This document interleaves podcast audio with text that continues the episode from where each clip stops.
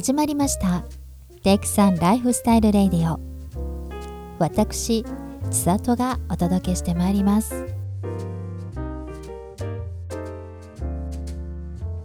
このラジオを聴いてくださっている皆さんこんばんは。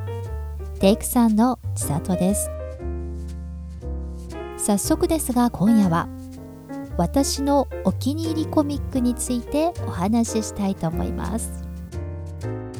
確か今年の1月だったと思うんですがとあるネットニュースで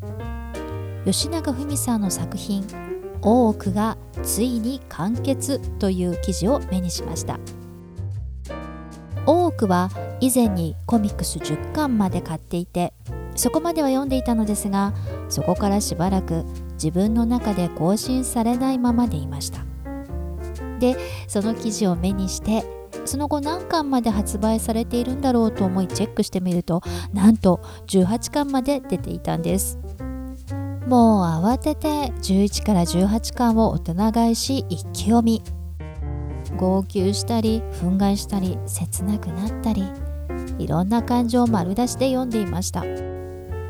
まあこの時世だからこそ敏感になっているということもあるんですが今だからこそ向き合わなくてはいけないこと。ジェンダー問題や感染症に関わる課題。長く続いた当たり前のことが終わっていく様。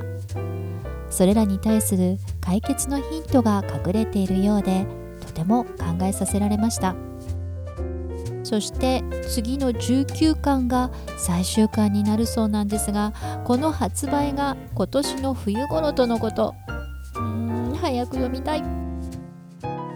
その発売を楽しみに夏と秋を過ごしたいと思います。それにしてもガラスの仮面はいつになったら最新刊が発売されるんでしょうか？確かガラスの仮面を読み始めたのは高校生の頃だったような気がします。当時舞台演劇にハマっていた私にとってはバイブルのような存在でした。そういえば高校時代に夢中になって読んだコミックがもう一つ「源氏物語」を描いた朝木夢見氏です。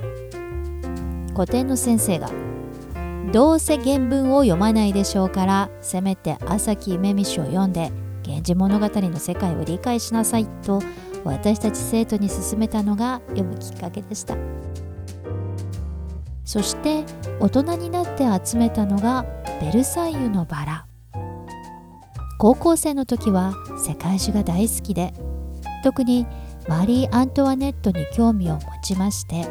彼女に関するノンフィクション本は読み漁っていたのですがベルバラは社会人になってから初めて読みました。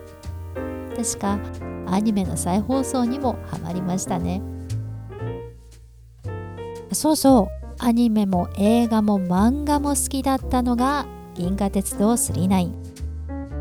とはいえ漫画を読むことになったのは小学生時代にはしかをこじらせて入院した時でしておじが入院中の暇つぶしにと差し入れてくれたのを覚えています。まあ一人入院する小学生の姪っ子に向けてセレクトするにはだいぶ渋い気もしますがでも夢中になって読んだ記憶があります。当時差し入れてもらったその漫画本は何度目かの引っ越しの時に捨ててしまったのですが大人になって改めて文庫版で購入しまして今も大切に本棚にしまっています。そして私が一番好きなコミックは渡瀬製造さんのハートカクテル。1983年から雑誌「モーニング」に連載されたオールカラー作品。私は漫画文庫で全6巻を持っているんですがとにかくその彩りに圧倒されます。そして都会的でスタイリッシュなストーリー。そこに描かれる彼や彼女のファッションがとても素敵でジャズやボサノバを聴きながら読むひとときがたまらなく幸せです。なんかこの話をしていたらハートカクテルを読みたくなってきました。今夜はこれからライトビールでも飲みながらハートカクテルを楽しみたいと思います。ということで今日はここまで。それではオーバー